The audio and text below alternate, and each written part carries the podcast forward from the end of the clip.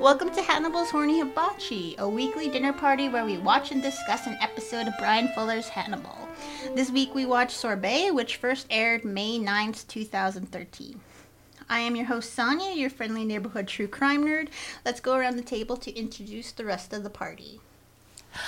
Hi, I'm Celeste. I am a nerd, an artist, and a lover of all stories. And I may sound like sniffly right now because I came from the cold, but it'll, it'll take a while for me to defrost, so don't worry. I'll sound better soon. Hi, I'm JJ. I'm a local filmmaker, a local nerd, and the Fannibal of the three. And we have a visitor today, friend of the podcast and fellow Thomas Harris nerd, local filmmaker, and visionary Tina. Hello, everybody. so this episode today uh, sees Jack taking the crazy wheel for the moment. Hannibal's got an annoying admirer. No, it's not me. and our homie goes shopping for the meat that he needs for his party. So, what is everybody's first impression of this episode so far? I got one, but I'll save it for later. I called this episode Hannibal's Social Life because it's basically what the episode is. It's just like following Hannibal. This is probably like one of my favorite episodes. I think it's probably one of the best in season one because you know it's got everything. It's got all the characters doing awesome things: music, cinematography, script, costume. Everything's just on Mhm. point. Uh, yeah, I, I, I really like this episode as well. Um, I mean, I'm not watching the show as like I'm not recapping the show with you guys, but I mean like. Uh, I have I have watched the series and I do really like this episode for one very particular reason because Gillian Anderson and I love her so much. Oh, yeah. Everybody's just like, oh yeah. Um, but I, I really think this episode sums up uh, a lot about who Hannibal is as a killer. Because at the beginning, Will uh, stresses that the Shrike sees his victims as pigs. So we Mm. see him using them as su- sources of food, right? Yeah. Uh, he, Will describes the Shrike as consistently theatrical, which could be the subtitle of the show. consistently theatrical. The Shrike? You mean the Chesapeake Ripper? Oh, me, Ripper, my bad. Oh, sorry. Don't. Oh my god! I wrote this. I was copying these from my old notes, so sorry about that. The Chesapeake Ripper, the cheesecake flipper, as I call him. Uh, that comes from this weird joke I read on Tumblr where um, it's set 90 years in the future and Hannibal's on his deathbed and he's like, he will uh, Jack is holding his hand and he's like, Jack, I'm the Chesapeake Ripper, and he dies. And then Jack is like, he's the best cheesecake flipper ever. Uh, I love those types of jokes. But anyway, uh, so Hannibal's at the opera at the beginning of this episode, and he looks like me at a U2 concert. And it's one of the few times we actually see him overly express emotion that isn't a Mm. negative. yeah, it kind of shocked me actually. I was like, what? he can feel things. he has tears. I was like, why is he crying? This performance isn't that bad. so, but I'm, I'm a tor- terrible person. What did you think about like uh, that opening shot with vocal cords? oh God, it was Uh, gross. I've seen vocal cords before, so I, I was ready because I used to, you know, when TLC used to be a channel that was all surgery shows. Oh yeah, yeah. Yeah, I used to see them all the time where people would get like uh, their vocal cords, uh, like tumors taken out of their throats. So I'd be like, oh yeah, I've seen that before.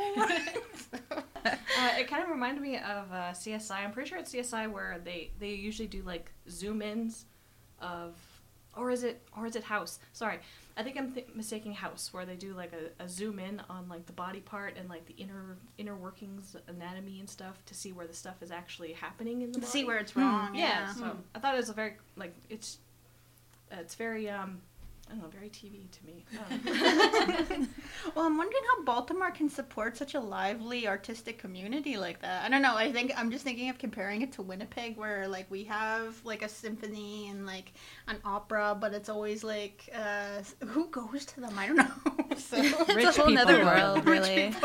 there actually is like a s- like a small society of rich people living. in who just do that? There actually are like philanthropists here, or so I'm told. Apparently, I'm working on a new documentary project, and they said like their first batch of funding came from a philanthropist, and I was like, we have those.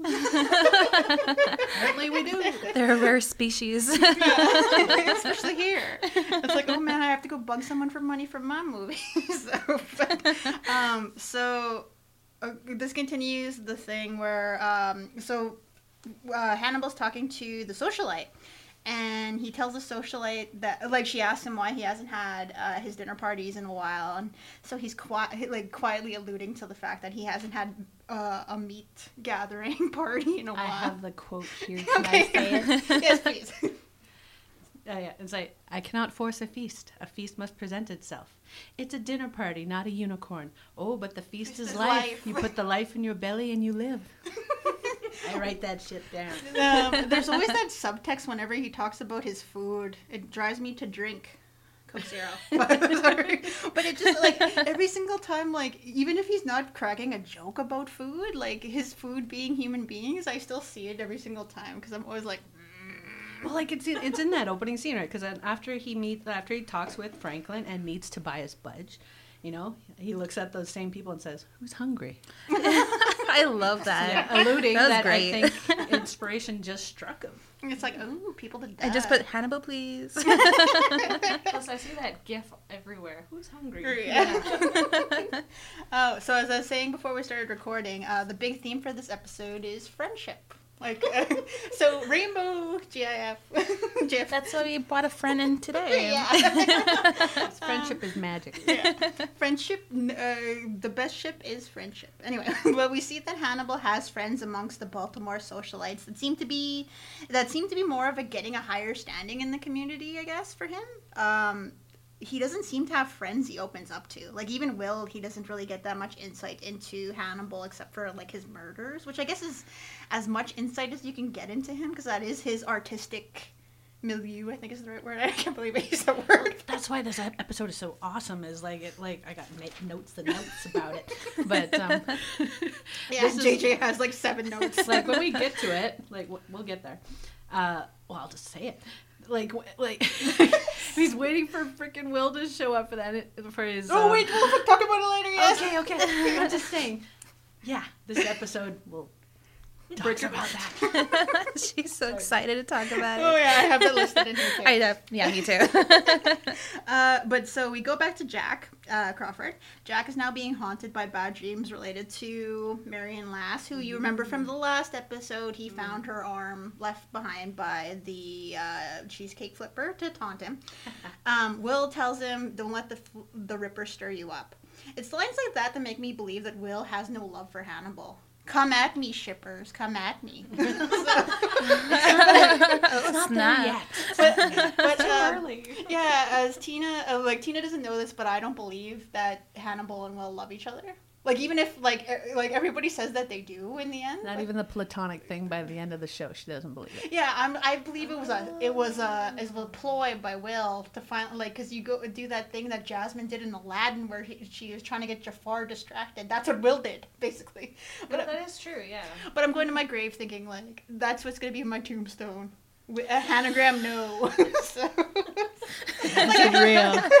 like me and JJ have do- uh, discussions about this because I don't think that they're anything more than platonic, at least on Will's side.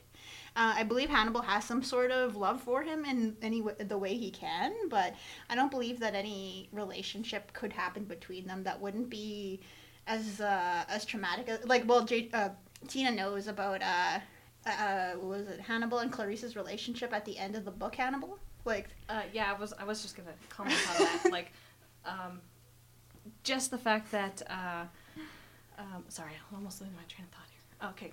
Um, It's okay. okay, so yeah, I was just gonna comment on that. That uh, with um, Hannibal and Clarice, like, I'm such a fan of the movies, and like, I, I really like I like the show. I mean, it's not. It, I like it for what it is, but overall, the show is not my cup of tea. I guess, like this interpretation of Hannibal, but, um, but yeah, I've always been like a huge fan of like Hannibal Clarice. Like I've always kind of shipped them a little bit myself, you know. so, so yeah, like I never really bought into the whole um, uh, Hannigram. Is that Hannigram? Is that Yeah, what it's called? yeah. Yeah. but like I can see, I can definitely see it. It's definitely there, and they almost allude to it, like, like in the show that it's almost, it almost seems canon.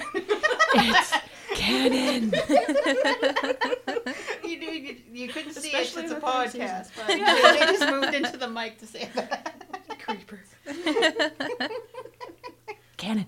no, but it's yeah, like it's um I think even in Clarice's case in the books and in the movie, um well not so much in the movie but in the books where Clarice and Hannibal actually run off together. I think it's in that case where they're not equals. Like he he just has a protege that he's like uh he's grooming. And I think that's why I can't stand Hannigram because they're not equals. It's not a relationship of equals. It's just like Sorry, I'm, I'm doing a slow creep to the microphone every time she's alluding. She's like to not it. blinking at all. It's like, I, It's still too early. I know it's still too early to say. It's still too early to say. Um, but so to go back to the episode, Jack and Will discuss the Chase Cheesecake Flipper's pattern and how there's often three killings in a cycle before he cool has a cooling off period. So it seems like Hannibal in he in his cycles is totally stocking up his larder for the coming like parties he's gonna have. So each kill each cycle is a grocery store trip, I guess, in a way. But how badly must that uh, that that meat in his freezer be freezer burned? Like, well, it looked like he was really packing it in there well, like oh, no air in the bags and stuff. And but oh man, like I think it's not his, his first rodeo. I think he knows how to pack meat really good. So, and what can meat meat can live up to a year in your freezer if you do it right, right? If you do it right, yeah. Um, but I mean, like, honestly, I think you only really meat should only really be frozen for like at most six months. I don't know. Take note, kids. uh, but shout out to JJ, who is a fan of The Shining. The Yay. bathroom and hotel room where they find the first victim looks like room 237 of the Overho- Overlook Hotel. Yeah, it looks And- like room two thirty seven. Yeah, yeah, which is a different number in the book, but I can't remember it offhand.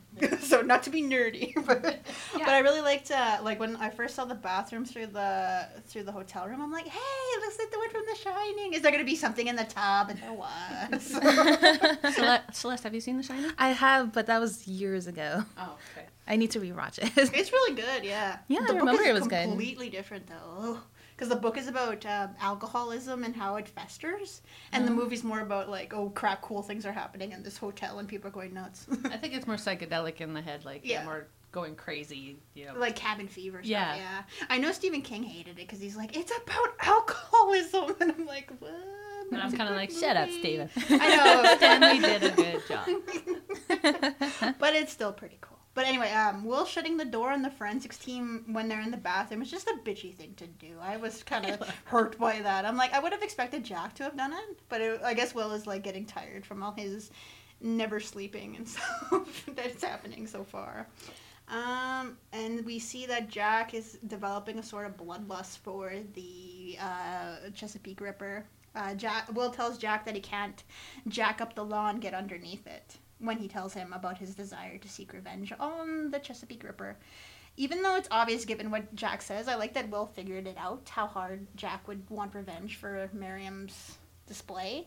I think uh, JJ talked about it last episode where Hannibal is messing with people before, during, and after their murder. So it's like I don't know. It's he he doesn't stop at one thing. It's like usually people um, like uh, we're gonna get to Jeffrey Dahmer later, but like um, mostly it's about one part of the act that they enjoy. But it seems like Hannibal enjoys all different parts of the act, like the stalking and then the the kill and then the displaying of the body. It's like ooh creepy. I think that's why he's like the ultimate, like, the ultimate killer, and why he's like everyone's favorite, and it's just because he can do it all, and rarely, I don't think, I can't think of one serial killer who can do it all like that. There's no real life serial killer I think that can do that, so I think that's why everyone loves Everyone him. likes him, yeah. He's the ultimate one. So. And we were discussing this uh, while we were editing last episode about how Hannibal, like, why do I like Hannibal? And I was like telling JJ was because, well, he kills people you yourself would want to kill, like those horrible people at the grocery store who cut you in line, or like when you're driving a car and somebody like uh, steals your parking spot, like the little things you wouldn't kill people for. But in the rude people. the rude people, yeah. Uh, but then my argument fell apart when I was like, Hannibal kills bad people, and then I was like, oh crap, my argument totally falls apart when he kills Miriam. Uh, I was like, oh crap, I like just cut that all that whole thing out of that episode, JJ. but I really love what Will um, says about Hannibal or uh, about, about uh, the Chesapeake Ripper. He looks normal. I love that description. It's probably my favorite of the whole thing, where he's just like, he's describing Hannibal, and I'm like, oh, he's getting there. He's hiding in plain sight. Find him. That's probably like my favorite thing about the show is how they do that. They'll like say one thing from a separate scene and then cut to who they're talking about. and there's Hannibal, and then we go into our lovely series of uh, therapist scenes. So. Yeah, and so I, we get to see Franklin again, and Franklin's like a really achingly, pathetically sad person. Like to me, like I don't know, like his loneliness, his desperation, and the need to belong is obvious in his interactions with Hannibal. I don't know. Um, kind of reminds me of the people, like the sort of fangirls who would be in love with Hannibal, like in real life. Yeah. Just the people who are, um, what's the word I'm looking for?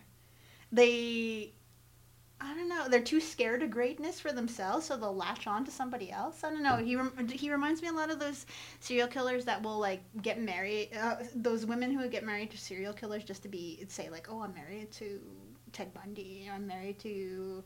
Uh, Charles Manson, isn't that cool? Like sort of thing. I don't know.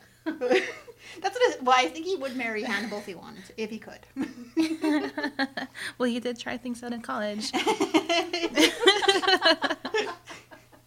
I like how he um because he dresses completely different than he does in the first episode where we see him and he starts to dress more and more like Hannibal. And that freaks me out because I'm like, does he not know that Hannibal's like catching on to like his little crush on him? Like, ooh. I think he noticed right away. Yeah. And he's kind of like, hmm. You can just see that look of like annoyance and like kind of, I don't want to say disdain, but just like he's trying really hard to be professional and cool while talking to Franklin, but that Franklin's just like, I like you, be my friend. But it was so sad when he told uh, when Franklin told Hannibal, "I have to pay to see you," and he considers him a friend. I was like, "Oh my god, this is this is so sad That for was me." pretty sad, I'm yeah. like my heart is breaking. But I, oh my god, that, yeah, jumping into the, the therapist scenes, that, that makes me think of like how, yeah, like it parallels. Hannibal says to Franklin, I'm not your friend. And then we jump to, To the Bedelia, next thing yeah. with to Bedelia, who says, I'm not your, your friend. friend either. And let's talk about Bedelia. oh yeah, well, okay. Well, I'll jump into Bedelia. Sorry, I gotta flip to my notes. Oh, Uh, sorry, where's it? Uh, I can't remember where I am. but go on, go on. okay. Uh, so we meet uh, Bedelia Du Maurier, Hannibal's unconventional psychiatrist. And, yeah, played by Gillian Anderson. And Tina loves Gillian Anderson. I love Gillian Anderson. Oh my god, I, I was a huge X Files nerd since I was like 12. I remember um, I first saw like X Files when I was, well, like I, I saw it in season seven, and then from there I fell in love with it, and I went all the way back to like watch season one. And I remember I used to collect all the. Um, the DVDs when they first came out, when they were like 200 bucks per season, like I was super dedicated. Anyway, tangent, sorry.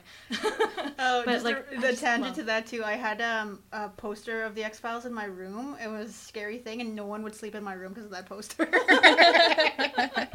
I had stuff all over my room too.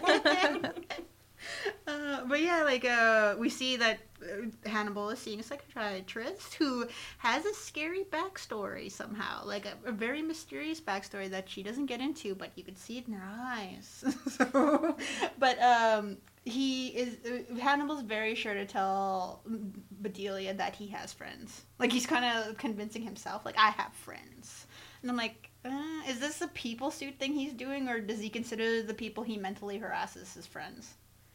Like, does he consider Jack a friend? I think he's alluding to Will, actually. Like, pro- probably mostly Will. He's like, I have friends. But it's like, uh, plus, I also think he is kind of lying because he probably doesn't. Mhm. And I just like, yeah, how Bedelia coins the the phrase, yeah, the People person, suit, the yeah. person suit and the human veil. I was like, I like that. yeah, that was pretty good. Also, think uh, he's also friends with Alana too. Like he invites her over Oh, for yeah, dinner all the guess so, yeah, time. so that's I think he has two friends. Hannibal, all your friends are at the door.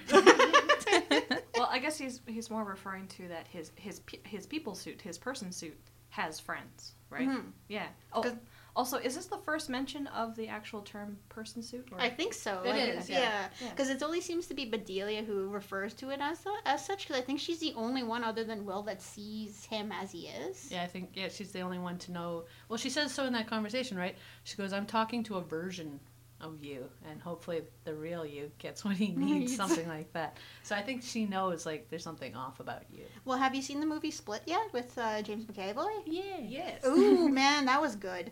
Like, because there's a very similar conversation where uh, Kevin and the guys, I can't remember the name of his personality, um, the one, the fashion designer one. The fashion designer one is talking, is the most outgoing, so he's the he's the one at the front all the time talking to their psychiatrist. And she starts to realize that the evil personality, Dennis, is the one actually in control, pretending to be the other personality. And that gave me all these flashbacks, so I gotta go see Split again, obviously. but, but yeah, that was a really good movie. I was really surprised by how good it was. Yeah, see, M. Night can write some good stuff when he really tries, takes a break, and doesn't follow the formula. You And know, he's not surrounded by yes men. Yeah. But that's the fault of any dude, you know what I mean? When you're told too much, you're too amazing, and you're good, and you're getting all this money. Yeah. Sorry, there goes my sexism right now. That's that's probably like the best thing you can tell someone when, they reach that level of success is like have someone who will level with you and tell you when your stuff is crap. you know? yeah, that's why Elvis became fat. He had too many people around him telling him, like, Have no, another it's good, boss, it's peanut good. butter and banana sandwich, sir. What, what, what were those things he used to eat? They It were was like, bacon, Yeah. like peanut butter sandwich. Yeah, there was like a sandwich he ate called like a, a, a golden nugget or something. It was like a huge sandwich with like peanut butter and banana and it was fried or Yeah, something. yeah. Why did we get into this Yeah, discussion? me and, uh, Tina and I went to Graceland and we actually tried that sandwich. It's was it like- terrible? I didn't like it. It was too oily and mushy. Well, I mean, personally, I love peanut butter and banana sandwiches, but yes, it was very runny and oily, but I still ate it. this is before her nut allergy appeared. yes. Oh, but um, as I said earlier, uh, it seems that this episode is related to friendship and the the fear of being alone. I think even Hannibal has that fear that's developing as he's like in later season. It becomes apparent that he would rather not be alone anymore.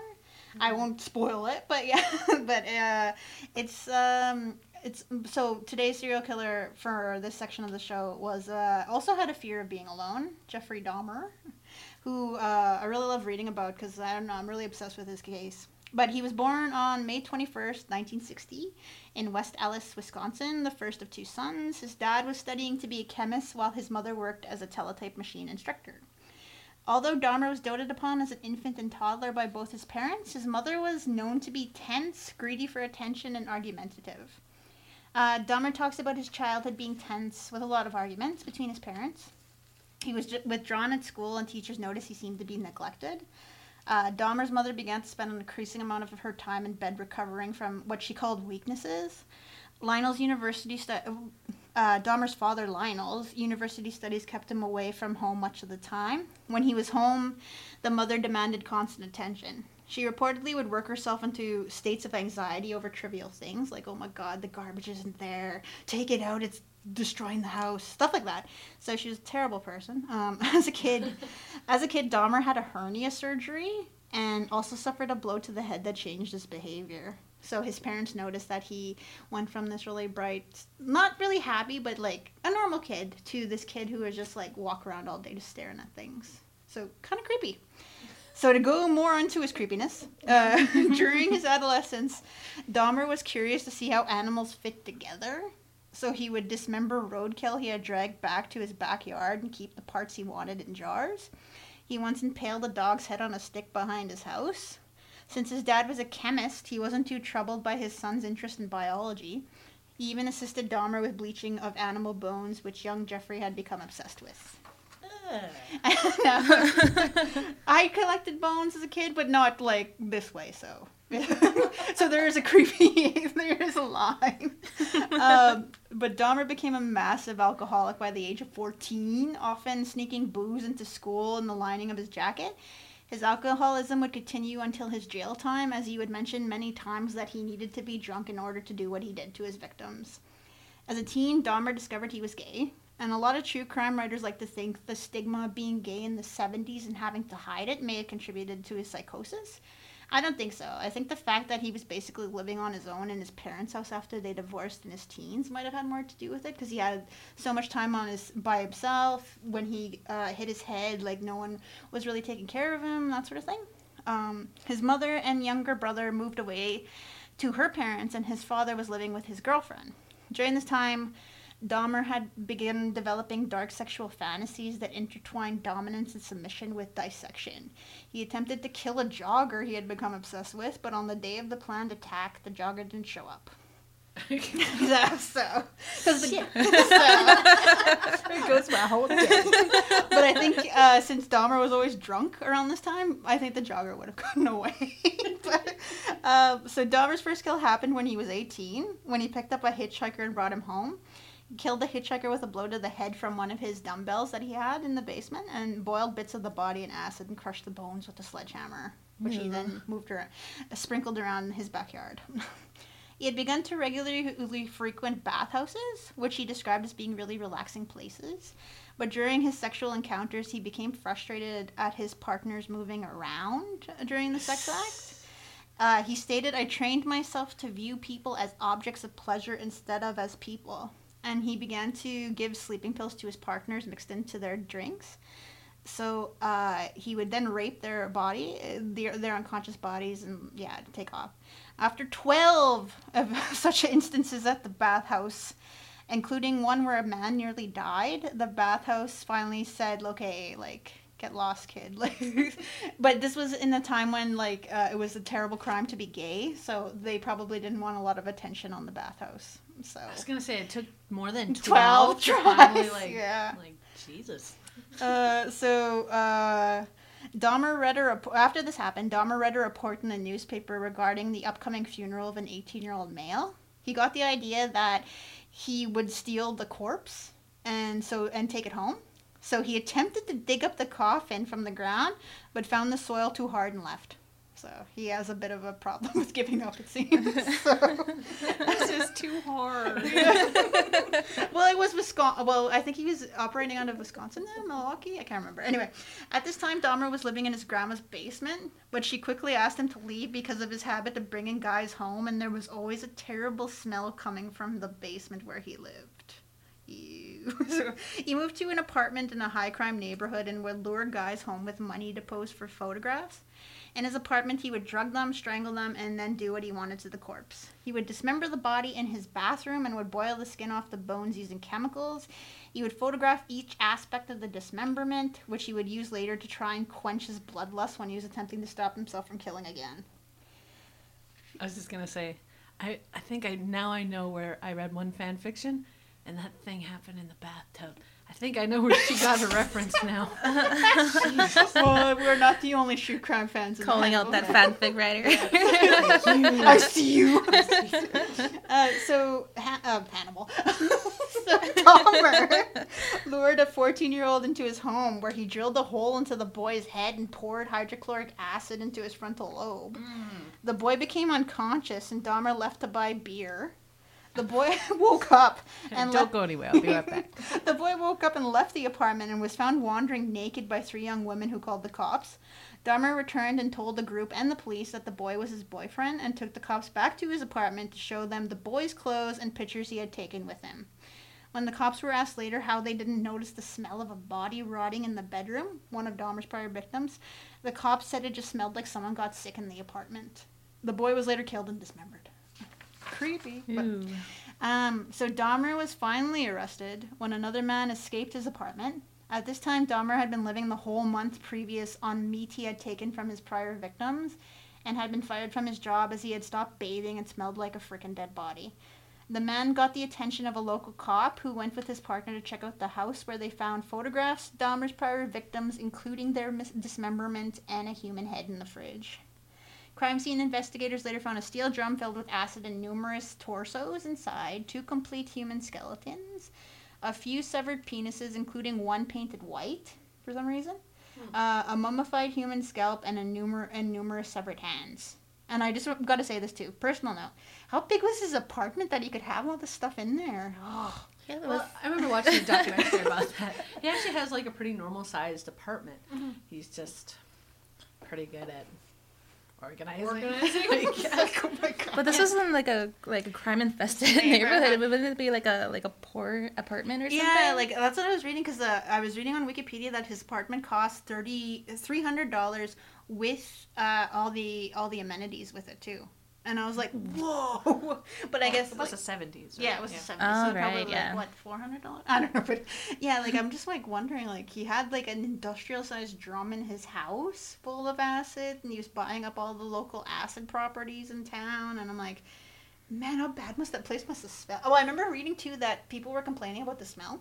But since it was such a, a shack of an apartment, people would go. He, they, he was like, "Yeah, I, my uh, my fish tank broke," is what he'd tell them. Yeah, he'd always have an excuse for why there's a smell in his apartment. Yeah, people did notice that smell. Like, apparently, yeah, people were complaining for a long time about his apartment, but he would always have, you know, a good reason. And plus, he was good looking. He was charming, despite probably how he smelled. But apparently, that's how like he got away with a lot of things because he he was handsome and charming. Mhm. Oh. Well, uh, I remember reading too that uh, because if he killed a person during the week, he would put the body in the tub and shower in cold water while the body was covered in ice so he could play with it later. Oh, it sounded terrible when I said it like that. Uh, I'm not condoning his crimes, but it seems like a lot of the time that Dahmer just wanted somebody he could have that wouldn't uh, le- like it sounds like that wouldn't leave him that wouldn't say something negative to him and would just be there for him so it sounds like a franklin situation where it's like oh i need the perfect person with me right now so yeah that's why i brought him up this time. So i wasn't going to because i'm like oh yeah the cannibal one like oh, well we have to bring him up. But i'm like eh, this one fits. So uh, i love going back to the show there's another flashback of hannibal um, picking out his meat and there's a, this is a style thing, but I really love how a black Hannibal's blood looks when they're drawing it out. By the uh, the, the doctor's drawing it. I can't remember the medical tech. He's drawing it out, and it just looks so like a oil. I, I think it. his business card said independent medical examiner is what it said, which was weird. I What the was heck like, is that? Is a doctor or? I don't know. Freelance? I don't know. It was like I remember looking at his business card and it said medical examiner when when uh, we go off and do that scene where he goes and you know picks him up from his car. I was like independent. Okay, all right. what was that? I that? don't like. I don't even know what that was for. I guess it was. It was for insurance, right? That's what he was getting a health checkup for insurance. Is that what it was? I don't know. Okay. I think that's probably why. we should have researched this before the show. I will look into it for later. um, so, and I gotta get a little JJ on this next topic. Consider so, Hannibal's casual clothes are kind of sexy with that little hint of a neck with the scarf thing when he was wearing when he uh, goes to stalk the medical examiner. That was pretty nice. I was like. or you can see it, but I just did a nice little like. oh, so you eh. finally found an outfit you like? Yeah, I'm like, it's not one of those funny looking tie things that he wears, but his casual clothes always make me smile. I think it's because he looks more human in, in his casual wear. Because like the stuff he wears, you got to admit, is not something people would usually wear. Well, I guess because he, I don't know. I could see a few people wearing them, but like it's not a normal style stuff that he he wears. He when I was paying attention to the, some of the business cards he was looking to, uh, one of his meals was said uh, uh, said uh, Taylor. So I was like, oh, Someone messed up. Someone messed up on a suit. oh snap! Oh, but I also liked Will's V-neck showing off his throat. Yes. I like, wow. I can't do the rolling the tongue thing, otherwise I do it right now. I should just record my friends doing it because I can't. can't. anybody do it? Can anybody do that and roll the tongue? No. I can't. Nope. I can't do Is that. that is that a native thing? Can we not do that? Carrie, can, my sister can do Ah, it. okay. um, but so we go to Hannibal's house where Alana is helping him prepare for his dinner party. And we find out that Alana has her own private reserve of beer that he makes himself. Um, just want to add, alcohol has often been used to preserve bodies. So, just saying. Okay, without spoilers, but isn't it hinted at later? Uh, later in the show, that's what. Okay. I'm nodding, by the way. Okay. but I always assume that he, because like you can, um, like there's that scene in um, the Mask of Zorro where the the evil guy puts his brother's head in the uh, in the tequila. So I'm like, okay, they they totally could put. Like they could pull body parts in this stuff. Like there's something in there, Oh yeah, I just now realized that because she says that when she's drinking it, she goes, "I taste oak." and something else. And what else do I taste? And it's like. eh. And then Hannibal, you know, casually deflects that whole conversation, which I'm just like, he, he's the master of deflection. Or was he say like I'll only answer yes or no? No question. yeah. Yeah. Well, do you remember that scene, uh, Tina, the the one in the uh, Hannibal movie where there's uh, like Hannibal's been caught and they show like uh, headlines of uh, Tattle, the Tattler, where um, the socialites find out what they were eating. I just love that. I wish they did it in the show where um, the socialites who were at Hannibal's party, where he's like, "I told you, but you wouldn't eat it," and so I would tell you what's in it, but I, you wouldn't eat it. Yeah, yeah. I think that's actually from uh, Red Dragon. The Oh yeah, Red Dragon, the Tattler. movie. Yeah. yeah. Sorry, my bad. Anyway, but yeah, I just love that where it's just like um, a socialite faints in court after hearing Yeah, about yeah. the cannibal larder. I'm like, oh man, I wish they did this here just so like people. Because why would you go to Hannibal's court date if you knew he was a killer? So- Well, I think uh, again, Support, At least, yeah. at least, at least in the film, probably half of them were like, and the other half were like, you know, like, yeah, I knew there was something fishy about him the whole time. So, and it was probably like the biggest thing to hit Baltimore, right? And, yeah. Well, apparently, with all these killers in Baltimore, it's like Hannibal too. I don't believe it. we must go to that case. I don't know why they're British. well, and I, I was just thinking about that because like uh, when uh, when Bundy was charged with uh, killing a bunch of people in Colorado, uh, his friends that he worked with at the Suicide Watch uh, place, they ended up go- gathering a lot of money for his uh, for his crime fees. So they didn't think that he had killed a bunch of people, and so I'm, I'm just thinking about in this case, like, why would you go sup- like socialites going to going to court to support Hannibal, and then hearing, oh yeah, they found a, a head in uh, Alana's beer and like salad. They're like the chicken was actually people. Oh, maybe they didn't believe them. Like, Oh, yeah. Maybe they, they thought he was accused of something. so, but I, I really want to try that beer though, even knowing what I know oh, now. Sonya. it looked really good. I'll admit too, like the, the that's kudos again to the um, The food designer. the yeah. food designer. Yeah, like made that beer look good. I'm not normally a beer person, but even I was like, mm, oaky. what does that taste like? Well, plus it's in a cool bottle. I really like the, the way he bottles Yeah. his beer. It was cool. He's such a hipster, yeah. um, so, according to Alana, both Hannibal and Will often flirtily change the subject when talking to her. And so I'm like, and she thinks that Will is being groomed by Jack to catch uh, the Ripper. Lots of grooming of Will throughout the series, it seems like. I wish I could groom him, but sorry, just like being pervert. But, but I, I like that idea where um, there's often parallels drawn between how to how similar Hannibal and Will are. I don't think similar, but I think in terms of like one without the other sort of thing, like a yin and a yang. That's what I was saying. That's why it's canon. But it's not romantic. Sorry, I just banged my my fist against the table. But it's not canon. They can be evil, or uh, they can be like the uh, angel and the devil sort of thing. Like the angel and the devil don't have sex, but. But they're both cut from the same cloth. The devil was an angel first. I love the face you just. I'm just saying. That's how yin and yang work. Watch it in season three when we do the recap. We'll just be fighting. Oh my over god, when we get to season three.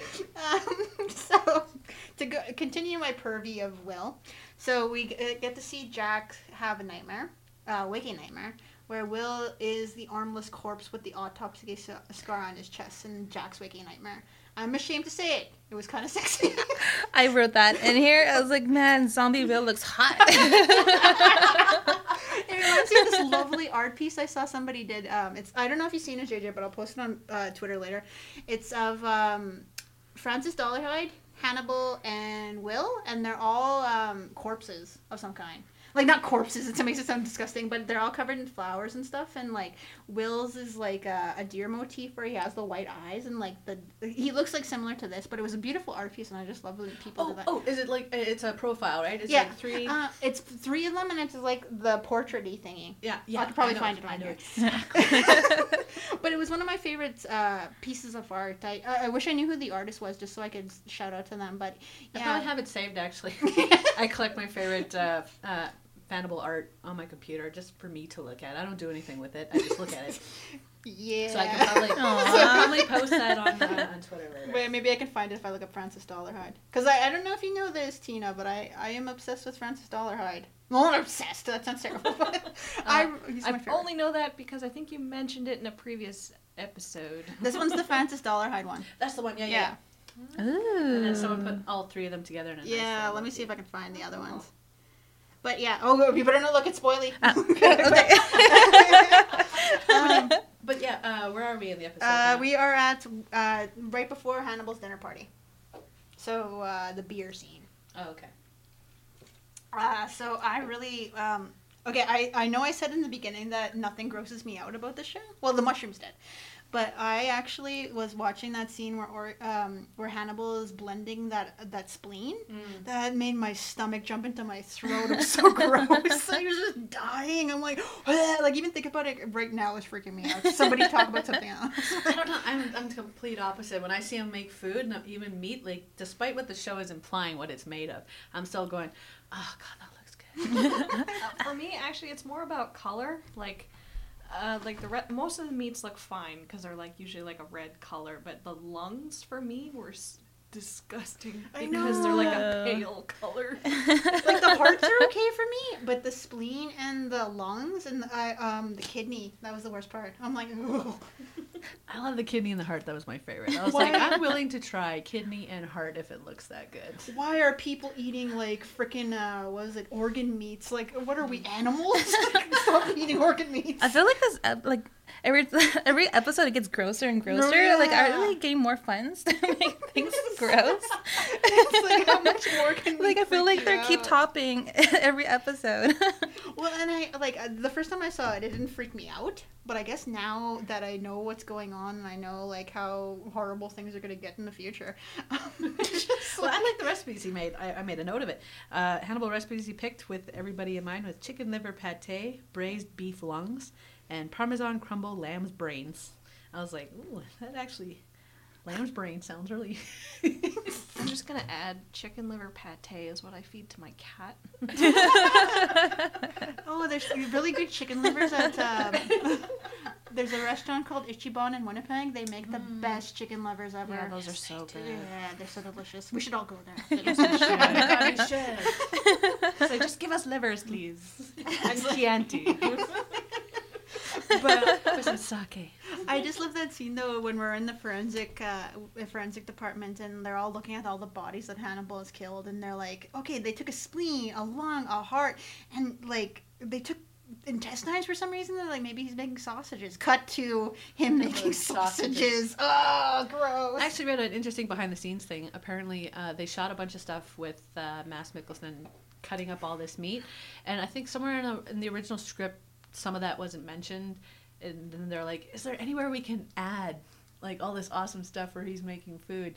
And apparently, like some of it was actually last minute. Like, yeah, let's put it in the script and all this. That's eight people. He killed Yeah. eight people. yeah, because yeah, they shot all this awesome stuff of him making meat. So Yeah, I love that. Like, okay, it's a Mads crush thing, but I love whenever he rolls his sleeves up to do something like that. Like, oh, it's like he has beautiful forearms. I'm like, like if I were a serial killer, my thing would be hands. Well, I, I like I watched his uh, his uh, Facebook page right, and I forget there was a picture posted or something, and yeah, his arms rolled up, and I'm like, oh, those forearms. Tag your porn, and then sure enough, everyone like a bunch of older women all like liked my comment. I'm like, yeah. well, I am, I'm such a creep about forearms because, like, um, I have a massive crush on Andy Serkis. For those that don't know, Andy Serkis played Gollum in Lord of the Rings. So, but he's like, I don't know, I like his, I like his hair. I think he's cute. Anyway, but he has like the most amazing forearms I'd ever seen on a guy. Like, you'll look it up later and wonder what the hell I'm thinking about. But so, We really are a niche market, aren't we? yeah, it's like, why is this show po- so popular? It's like, oh, us, all us weirdos here. but, um, so we get back to the scene where uh, Franklin is back in Hannibal's office. And I think this is the discussion where, he, no, he said it first. Uh, he would have saved Michael Jackson if he had been his friend. But um, I like how when Franklin is being honest, he's further away from Hannibal, and when he's trying to impress him, he's just like super close, trying to get him. And Hannibal's as far away as he can be without it being rude. And but I'm like, I feel, I see a little bit of myself in Franklin. I guess that's why I'm so sad about him. I'm like, oh, Franklin just wants to be loved. yeah, like he touched his leg for a bit, and like Hannibal just like moved away. Just repulsed. Like, don't touch me. well, I have a friend who um, does not like being touched, and I, I used to think it was the most hilarious thing in the world, like, uh 'cause it like uh, he would basically uh, they would ask basically like um like uh, Kuzco and Emperor's New Groove, like no touchy, no touchy, and so I didn't realize how bad it was until like uh, somebody actually kept prodding him, and then he he just like freaked out, and I it really made me um I really see how important, like, uh, how important touch is to people is like, well, me and like Celeste will hug, and me and like the uh, every time I see her nephew, I'll like uh, just totally like glomp him because he's so adorable. but um, I really like having that friend who does not like to be touched and how sensitive he is to like friends touching him. I'm like that showed me how important it was. So I didn't get that whole thing where he's like touching him and he's like, okay, get away from me, like because it's an intimate act, like Mhm. especially for Hannibal, like whose highest intimacy is probably when he kills somebody. Like that's the highest Oh, point. yeah, Yeah. it's true. And so it's like it's such a it's almost like a slap in the face to be touched by somebody he considers inferior. Hmm. So it's like oh, just I love the subtext of the show. By the way, I'm just like, like oh. I don't know, it could be just me, but I always feel that way whenever someone like like there's some people who are really huggy. I know they're trying to be nice, but when they reach for a hug, I'm kind of like, "Ugh." it's like, yeah, it's like, I'm yeah, I'm one of those people who's really like sensitive to touch, and it's just like, even if it's just an accidental nudge on the knee or shoulder, I'll be like, "Ugh." well, did, Yeah. well, did you guys have when you were young? Um, your parents would be like, "Oh, go hug, aunt, uh, go hug or kiss auntie." Like, Yeah. I used to hate when my dad would be like, so he'd be like, "Oh, go kiss this total stranger you don't know at all." like, I think so awkward. Yeah, and it's like when you don't want to do it because it's like your body's your own. And my dad would Mhm. often make me feel like it was um it was rude if I didn't do it, but it takes away your your autonomy, I guess. Like it it makes you feel like your body's not yours to say no. And I uh, being friends with the friend who doesn't like to be touched, um, it makes me realize like, wait, maybe people shouldn't be touching me all the time. Like that bothers me too because I hate when guys um see my tattoos and then are like, oh, that's so cool, touchy, touchy, touchy. Yeah, It's like Yeah. It's not there for you, pervert. but I do like getting hugs from girls, like, cause I can, uh, like, uh, I think I mentioned this on the show before, but I had been in an abusive relationship, so touching for me was always so bad afterwards, and so now it's so e- so much easier for me to hug girls, but for guys who will like just come out of nowhere and like, uh, like, will not grab me, but like brush up against me, I'll be like, get away, like put my hands up. So it's like, Yeah, no, I'm the same. Like when I was a kid, when you know parents say go hug so and so, I actually didn't mind that when I was little because I don't know, I was pretty friendly as a kid. Uh, but yeah, once I hit puberty and life happens, then I started getting really sensitive about touch. So it's like sometimes it sometimes a trauma happens or just life happens and you don't know how to deal with that properly. Don't you hate it when like a guy would come, come up to you and he'd be like, "Where's my hug?" And it's like, uh, "Not here.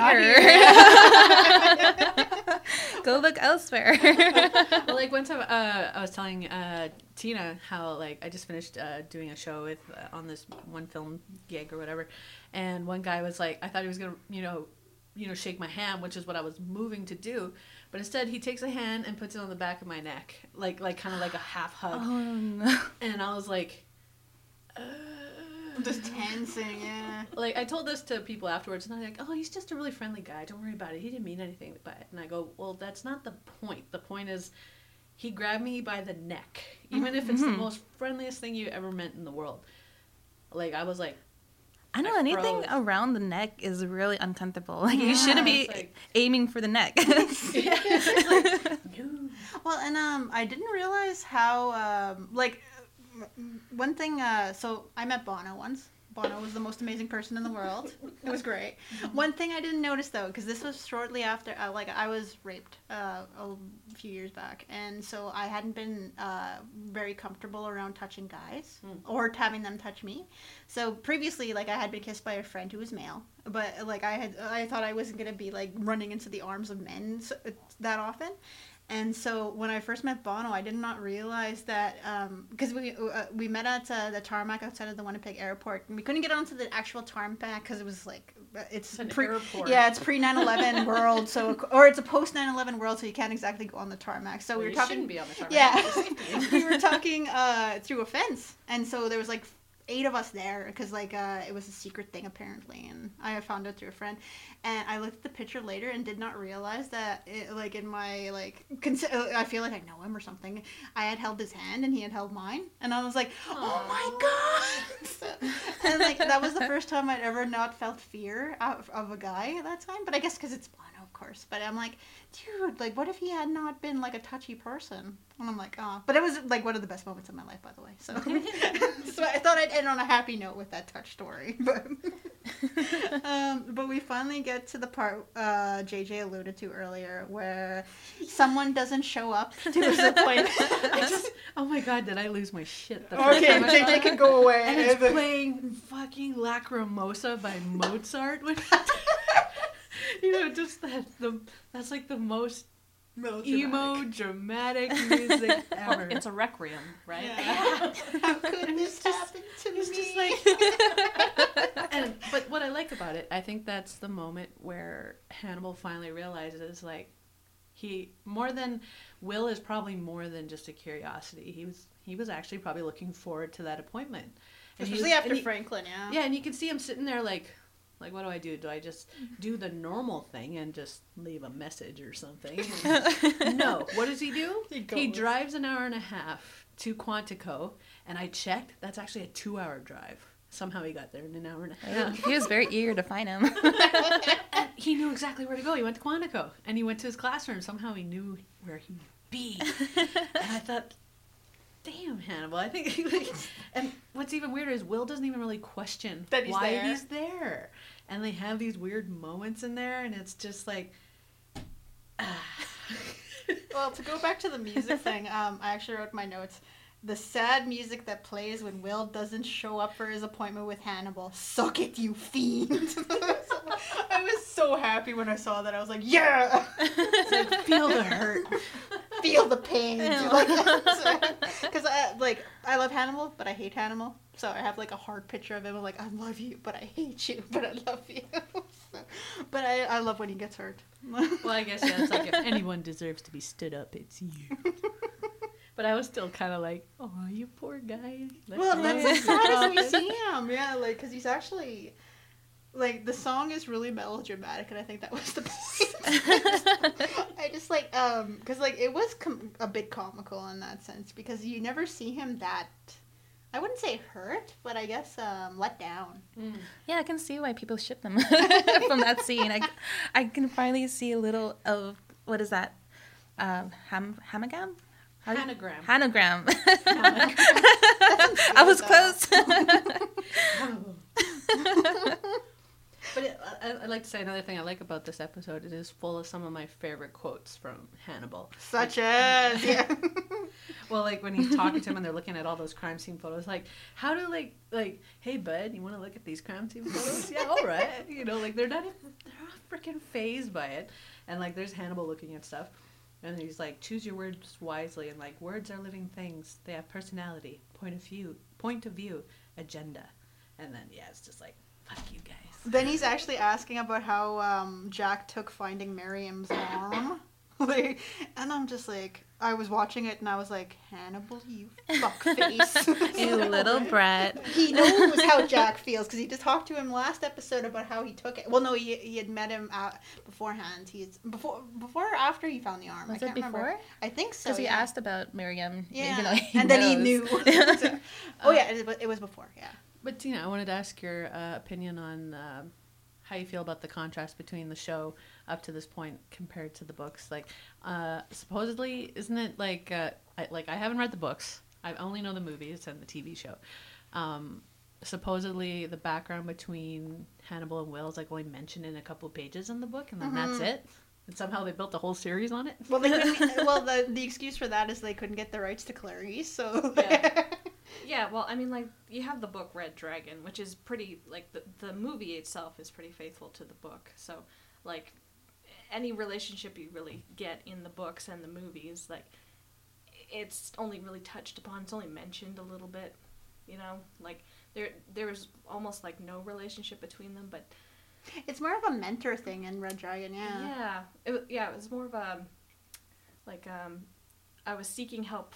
Uh, he was seeking help to get um, you know to psychological help to profile the killer, right? Who Um, he's trying to find, which is Hannibal. yeah and yeah it was more of a more of a professional relationship that's what it was kind of alluded to especially in the movie um, yeah no, and I wanted to ask you too. Why, um, uh, why isn't the show your cup of tea? um, i think i think it's mo- it mostly stems from silent sorry. I think it mostly stems from silence of the lambs like just the movie itself because i fell in love with the movie uh, like way back in the day and like it, from that movie um, i loved i loved the characters i saw hannibal when i was young I, and then um, when i heard that red dragon was being made into a movie that's when i really got interested and i read the books so i read the books fell in love with the books and then um, and hannibal rising when that came out too as well i liked the book i didn't like the movie so Oh, much yeah, because exactly. it feels very um, they almost- Corny. they almost turned Hannibal into like a vampire type character. Like, so well, I love that that whole scene. what is your worst memory of childhood? well, and I love that scene where um, where he finally finds the, the the head of the cannibals and when that made him eat his sister when he's young and he's carving her name into his his uh, the guy's chest and he's like M is for Mischa. I'm like, man, that was the Yeah, take they used. overdramatic. Yeah. and then while like, while he's doing that, he turns around to uh, what's her name and he goes, "I love you." and then she shuts the door on Just, him. and then he's like, "No, no, I don't, I don't know." I mean, then he goes back to carving him up, and then it's just so over dramatic. But I love the book though. I do Oh, I should read book. it. I didn't read the book, but I watched the movie and I was like, nee. the guy who played Hannibal, young Hannibal, Yeah. was pretty good looking though. Just saying. Yeah. But uh, for me, like just personally, Anthony Hopkins is my Hannibal. I'm just gonna say say that right now. I do. I do love um, uh, Mads Mads Mhm. Mikkelsen. Yes, Uh, I do like his. Um, I will admit um, later on when there are uh, steamy scenes. um, he is I get her very he is very um, uh, very hot. I will admit that. yeah. I am female. I am st- a straight female. I will not. Uh, I will not uh, deny that he is very hot, but I don't know. Anthony Hopkins for me was always Hannibal, just because I don't know. Maybe maybe it's just because he's what I've seen first. You know, like It might be a nostalgia thing. yeah, maybe more nostalgia than anything. Yeah, I think in my case it's probably just because um, Hannibal, as played by Anthony Hopkins, is the one who doesn't have to hide anymore. I think that's why I really like him because he's like he's allowed to be He's as more honest. Yeah, He, like I think that's why I like Hannibal as played by Anthony Hopkins a little bit more than Mads because he's not hiding. He is totally insane. He is um you could it all his plots seem so realistic. Like the scene where he breaks out of uh, the building at the end to Silence of the Lambs. That was like the creepiest thing I'd ever seen in my life. Like they just see the blood moving from uh, the corpse that they think is Hannibal in the elevator, and they're like Lecter, and they shoot him in the leg, and Yeah. like he's dead. And then they're like, oh crap, he's on the ambulance. So, like I just love that scene because I, I don't think that like obviously they're two different portrayals. Like Mads has his own, and, and Anthony Hopkins has his own. I, I do enjoy the show for that reason because I love the idea of people hiding in plain sight. But yeah, I do agree. I really love Silence of the Lambs. So uh, what I will say what I will say about the show that I love though is just how it's it's taken this one book like just Red Dragon and it's and um, Bryan Fuller is that it? Yeah, Bryan Fuller. He just completely made it his own. Like Freddie Lounds is you know uh, female and um, Alana is female and like all these different relationships how they play out are different but um, it's still like I think true to the uh, the spirit of Hannibal and the series and everything. So that I really do love about the show, and and I do love the first season of the show. How it's like a monster of the week, you know, crime of the week type type uh, crime show, in that you're trying to catch a killer every week. So I do love that aspect. Yeah, and I think they did. Uh, I don't know if it's Hugh Dancy or Bryan Fuller, but I like that they make Will a more well-rounded character. Because in the book, he's kind of he doesn't have the psycho like he has glimpses of the psychoses, and you hear more about it in Silence of the Lambs, the book where they discuss that Will broke up with his wife and is now like an alcoholic in Florida. Like they mention it, but we get to see fully now how this work is affecting Will in in the context of the show, and I really like that. Like mm, I think the books improve on Will, and the, the show improves on Will. So I really love that. I agree. I was just going to add one thing. Uh, Tim, can you tell us that time you saw a dead body? can you tell us that story? Yeah, okay, so just so you got you you ladies know, I'm a huge fan of your podcast. Aww. I've listened to all your episodes except for the latest one because uh, I was busy this past weekend. But um, uh, yeah, I remember uh, when you came up to the episode where you guys were talking about. Uh, have, have any of you seen a dead body? and then I was just kind of sitting in my room and I kind of put my hand up and I was like, I have, I have, I have. Just not talking to anybody. but uh, so just to uh, give my experience of that whole thing, um, I was a pre med student, and they took all us first year students to um, I want to say St. Boniface Hospital, where we did a gross anatomy lab where we got to look at a cadaver. Because it's gross. Because it's it gross? Okay, I was like, is it called like gro- like a lot of anatomy, or is it gross? That's just what it was called. I don't know. But um, but yeah, um, it, it it didn't stink except for like like just the uh, the formaldehyde type smell. Like it was heavily processed. Like when it's not in use, it's sitting in a vat of liquid basically, and then they pull it. The the thing that pulls it out is like a strainer almost, where it elevates it out of the. oh, it's uh, like a little tub, yeah. yeah, and it kind of elevates it out of the, the liquid, and then it's just kind of like a flat surface where you know you can examine it and look at it. And yeah, we all got to wear gloves, and we got to poke it and look at things. and uh, I also got to hold uh, the the brain as well because Oh. it was it was it was kept in a, a separate bucket. Oh, because they're like jelly, right, in real life? Uh, well, I would say this one, um, bec- I guess because it was so well preserved, like in formaldehyde and stuff, it was a bit, it was a little bit more solid, Mhm. I guess. But but yeah, it was basically jelly, and it is the size of your like if you hold your two hands together. We're all doing it. yeah, if you hold your hands in a bowl. Yeah, it's about that size. Sonny just put her hands on her head. See if it fits. Like, oh, it's there. but yeah, it was a very interesting experience, and I will say that um, uh, when I first saw it, it didn't phase me too much. I thought like, oh, this is so cool because you know, um, at the time I wanted to be a forensic pathologist because of Scully. Call back to Gillian Anderson. Gillian Anderson, yes. But uh, it wasn't until later when I got home and I was just sitting on the couch reading, and then I just kind of realized, oh my god, I saw a dead body. that was a human being. Oh my god! How old was the body? Like, how old was like? Was it a adult or like an older person? Uh, it was an older person who died of natural causes, and they donated their body to science because uh, the, he, he, the um, the doctor we were working with, he mentioned like he made a point of mentioning that for medical purposes and like for science and for education, they do not accept bodies that have not been have not died of natural causes. Because think about it as a student, you're learning on a body. You don't really want to be touching like a teenager or like a, a young adult. It, that's just too too real. Yeah. too real. Yeah. Mm-hmm. So it was an old person. I was just like, oh, because like you might like find heroin in the body. I'm like, oh no, no, it's like normal stuff. so it's like all excited. Like, Well, also like probably nine times out of ten, a, a young person didn't die of natural causes. Oh, if right, you yeah. know what I mean. Yeah. wink, wink. True crime podcast. well, all I'm, all I'm thinking about now when you tell that story is all these students gathered around. You ever see the movie Dracula Dead and Loving It? There's a scene. Yeah. There's a scene where all the students are like gathered around and they keep passing out one at a time as Passing things around grow. the organs. Yeah, exactly. it, pass it around. Yeah, Tina was like, I'm still standing. and then they bring out the brain. Examine it. 10 out of 10. Still got it. oh, but Okay, but yeah, now we're at, uh, we're at an hour, so. Oh, okay. But I love um, one of my favorite lines of the show. Uh, The last Hannibal. line? Yeah, Hannibal goes along with them to find the killer, and he's looking at Oh. everything that's going on, and then he's like, "This is very educational." I just like the look where he's like checking Will, and he's like.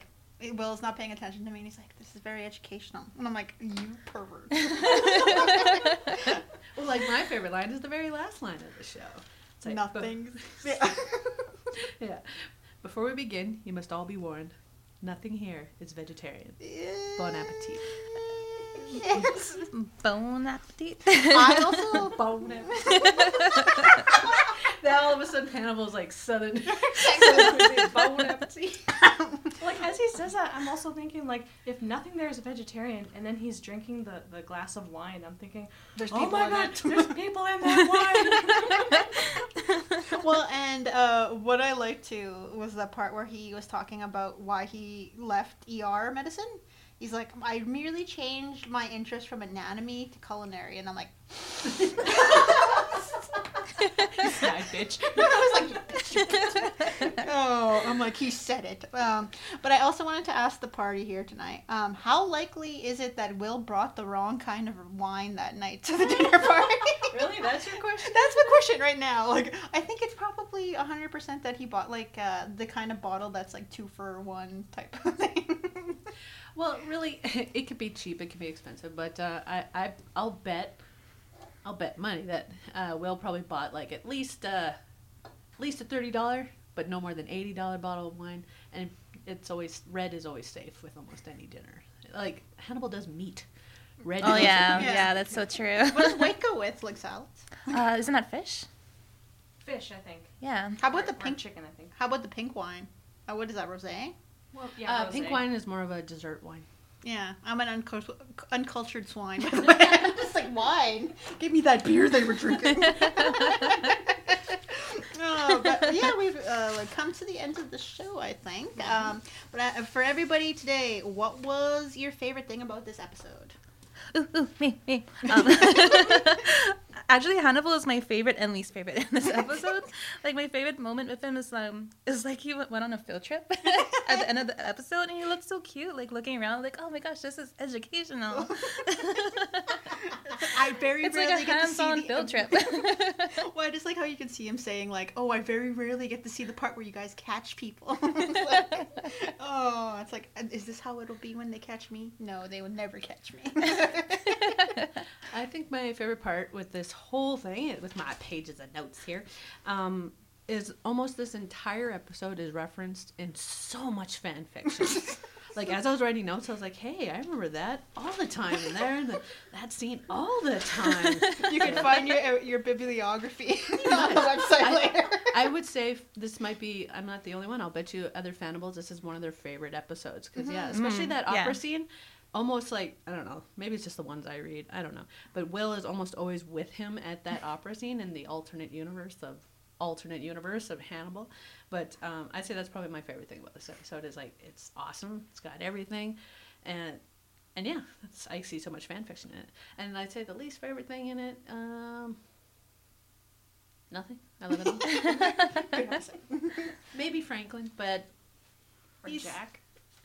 Jack actually, I, for once I don't mind Jack. Uh, yeah. because actually- he's angry. Yeah. It's actually Franklin I probably don't like just because he's so pitiful, and I've met people like that who really want to be your friend. And do you know who I'm talking about? Tina knows who I'm talking about. But there's one person you know, where they really want to be your friend, and it's just so painfully obvious, and you're trying to be polite, and it's like, you have a nice day, but no. I, I always wonder about that too, because they're only trying to be nice to you, right? But you can't you can't stand it because it's like I'm not good enough to be around all the time. Leave me alone. sort of. Uh, I just want to um, comment. Uh, well, I mean, like the, my favorite thing about this episode is always going to be Gillian Anderson because I just Mhm. love Gillian Anderson, and she's just uh, I, I feel like she's taken this character like like it's she made it all her own. You know, like she she makes herself fit into the series like so well, and um, also on another note, as uh, as a fan of the series and all that, uh, um, well, I mean like the movies and stuff. I like how this television series it takes nods from all the movies, Yes. Mhm. like particularly the the opera scene, where you see that in the Hannibal movie. Where he gets mad at someone for messing up the notes. Yeah, is that the one? No, no, no, Yeah. no, no. Uh, actually, that one's from Red Dragon. Oh, and, I keep mixing them up. and I think actually that's in the next episode. I think where that whole messing up notes thing comes from. Yeah. Anyway, um, but no, uh, the, uh, in in Hannibal, when he's um, he's about to be ratted out by that uh, Italian cop guy, and um, and he's going to be captured by like Mason and all that stuff. And but they're at the opera together, and then Hannibal looks back at uh, at the Italian cop and there's like that awkward moment, but but this is switched, right? Because uh, what's his name, Franklin, where he's actually the one doing the awkward gazes at Hannibal. the constant parallels between Hannibal universes. Yes, that, that's one thing I really love about the show is that how it's lots of callbacks to the movies, especially the movie Hannibal, and there's also some Silence of the Lambs in there too, and Red, Red Dragon. Dragon, yeah. Yes. What was your least favorite thing on the show? Least favorite thing. Uh, um, I, I will say the uh, uh, what's her name, uh, Miriam Lass. Mhm. Her whole story, um, like it, it's um, I, I like Oh, be careful if Celeste has Did seen she- the show. Yeah. Should I cover my ears? Well, I, no, no, no, no. just, just her whole story, like her whole side side story in the show, it does nothing for me. Like it, it's interesting, and it, I I get how it's trying to um you know get at Jack like personally, but eh, I think know. that yeah, I think the Aw. Bella story is like doing enough for that purposes. Yeah. yeah. But I just want to show uh, Celeste the will as a corpse. wow. I know he looks so He, he kind of looks like an elf, actually. I know. I'm like, whoa! I want to play that game. Well, actually, um, one of Yeah, it's my my least favorite moments in this uh, in this episode was like the business cards. You know, like of his. Oh yeah, going through there. Especially when I'm thinking of like making my own business cards like that. Maybe I should hold off on that. well, my business cards, the next ones I want to print, uh, will have my information on the front, and on the back it's gonna say "I need a ride home." So, so I think right now they just say funny things like, That um, feels like a double entendre. I'm such like I'm such a terrible person because um, what you guys don't know is JJ often gives us a ride home after the podcast. and I am like a total lazy person because I'll do that thing where I'm like I don't want to ask if I can have a ride, but I'll be like, okay, I'm gonna go catch the bus. Make a big show of it. Go on my coat to catch the bus. Oliver, damn it! I'm out the door to catch the bus. okay. But my favorite thing so far of the show was um, what was my favorite thing about this part? I think it's um, all the callbacks to. Um, I think that okay. My favorite thing was Will uh, the whole eight bodies on the on the slab for for Hannibal's dinner party. That was funny. I just love that part. They're like everybody's missing body parts for some reason. I don't know why. like so, I just love that he um, has the audacity to do something like that. Like okay, I need meat for my party. Let's go out. so, but my least favorite thing was probably I guess Franklin. Yeah, because Franklin is a really depressing character to me. Like I don't know. It just makes me sad to see it. But yeah, it's just like ugh. but the actor did awesome in the new movie, the new Harry Potter movie. What's it? Uh, Fantastical Beasts. Be- oh yeah, Beasts- Fantastic Beasts. Yeah, Beats. and where to find it. oh my god, that is him! That's so cute. I love that we keep having these discussions where we reveal actors. Like last week, it was, JJ was Anna Chlumsky. Yeah, it's like- no, but okay. So we come to the end of the show, and I just wanted to tell everybody uh, where can we find you guys on uh, social media. You too, J- uh, Tina. Uh, well, you can find me on Twitter, Tumblr. Yeah. JJ Neeps. And Instagram is JJ Neepin Films.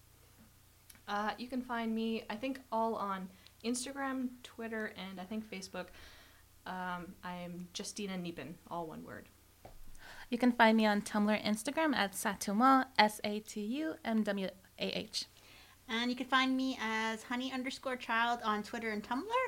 For the podcast, check us out on iTunes, uh, like and subscribe. Uh, check us out on Twitter at HHHibachi or email us at Hannibal's Horny Hibachi, all one word, at Gmail. Did we get anything yet? No, Nanny? nothing. I Be would the tell you. uh, but speaking of which, we did get. A, I wanted to thank the Saving Hannibal initiative for including us, Hannibal's Horny Hibachi, in their recommendations for fan podcasts in their February newsletter. Thank you. Thank you. Yeah, I freaked out when uh, uh, T- uh, JJ told me about that when we were uh, editing the last episode. She's like, "You know, we were mentioned in the newsletter." I'm like, "What?" so I actually signed up for it just so I could see it, and I was like, "Ah!" but we also, uh, I think the person who does the newsletter just retweeted, reblogged something about uh, episode six. So we've been getting a few likes for that. So yeah, so tell everybody, tell all your friends, tell all your weird friends about us, and, and send us fanfic. I really want some more Francis Dolarhyde ones, please. Yes, come geek out with us, really, truly. yeah, because we would love to, like, uh, we would love to include some of the stuff you guys say if you wanted to talk to us. But if it could be non-spoily, spoily for Yeah. for Celeste's sake, that'd be awesome. Yeah, I will censor it, but sometimes I forget. All right, but thanks a lot, guys. Bye.